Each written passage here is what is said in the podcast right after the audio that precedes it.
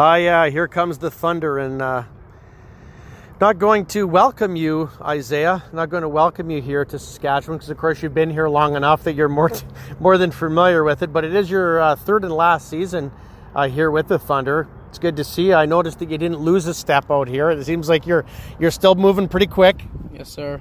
Just trying to take the coaching that we got from this year. You know, we lost a we lost some key veterans last year, so just trying to take the coaching and apply it, help the young guys, help everybody else, so we have a successful year. So, just for those that aren't really familiar with your background, it's it's a it's an interesting one for sure. You're from actually a suburb of Boston, Massachusetts, correct? Yes, sir. And and you you played, from what I understand, um, as as I've learned, you actually played um, some university sports, some college sports in North Dakota. So, how does a guy who excelled in track and field, basketball, and football, and doing all those things, go from Boston to North Dakota and then end up in Regina, Saskatchewan, of all places? Most people in Boston probably don't even know where Saskatchewan is. How did you end up here? Absolutely. Um, by the grace of God, for real. Uh, you know, God's helped me every step of the way, and by the grace of my family. And coming out of high school, I wasn't really highly recruited in any in most sports, so I took the long route to go junior college, and I played. I had first year of university for football, and then my football team actually we closed down the football team, so then I had to walk on to pay for my schooling because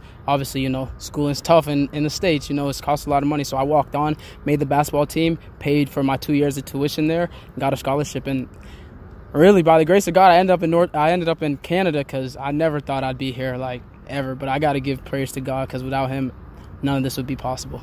And you're also doing a little practicing with the Saskatchewan Roughriders, correct, on the practice roster? Yes, sir. How's that going?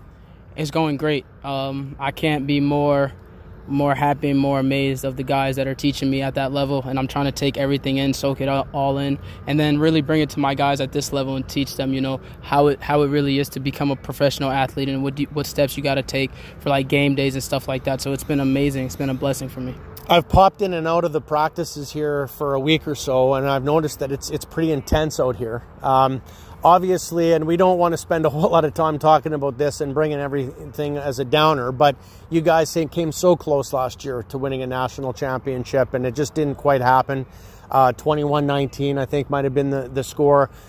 But do you, as a leader on this team, use that as motivation? Because uh, I've noticed that you guys are, for this early on, like it's it's pretty serious out here, and you guys look like you got your game faces on from the minute you walk on the field to the minute you leave. Is that a good read on my part? Absolutely. That's the reason I came back. That's that's the whole reason I came back to give this organization everything they gave back to me, allowing me to come up here and play football and live out my dream of playing football and being able to play with the Riders. I just want to give it all back to every single one that has helped me. So, absolutely, it's motivation. Looking at that game last year, every time you look at it, every time you think about it, it gives you fuel to go in the gym at two o'clock in the morning, push weight around, just because you know you were one step closer to that ultimate goal. So it's motivation for sure. What did you think of training camp? Like you, so you're you're sizing up not only you know the veteran guys, but the you know the younger guys as well. What what were you, what did you take away from it? I know you're you're not over. It's not over. You're going to Brandon this weekend to play an exhibition game. But to this point, uh, what have you seen from from the group? Are you happy with it? Um, I'm ecstatic of the the rookies coming in, the, the young guys coming in, the coaching that they're taking in, and our coaches making sure everyone knows exactly what they're doing when they step on the field. It's amazing to see that the young guys are just getting better.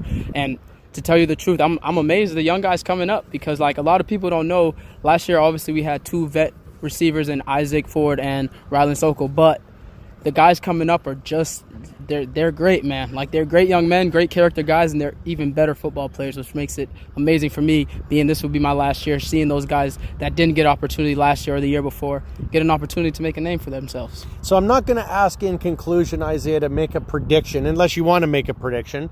But what are your thoughts on the upcoming season? What what do you, what do you think of your chances? What do you think would have to go right in order for you guys to win? you know, how do you sort of see things shaping up? I know that it's hard because it's so early. I mean, we haven't really even played one game yet, but you must have some thoughts as to uh, how far you think this team could go. Um, personally, I think we can go as as as far as as far as our cells take us. Because the only guy the, that's stopping you from going anywhere is the man in the mirror. So one through 98 or however many guys we got, that's the only thing that's stopping us is, is each other. And to be honest, I think we have a great group of guys this year. We have the right coaching, we have the right amount of guys putting in the work day in and day out.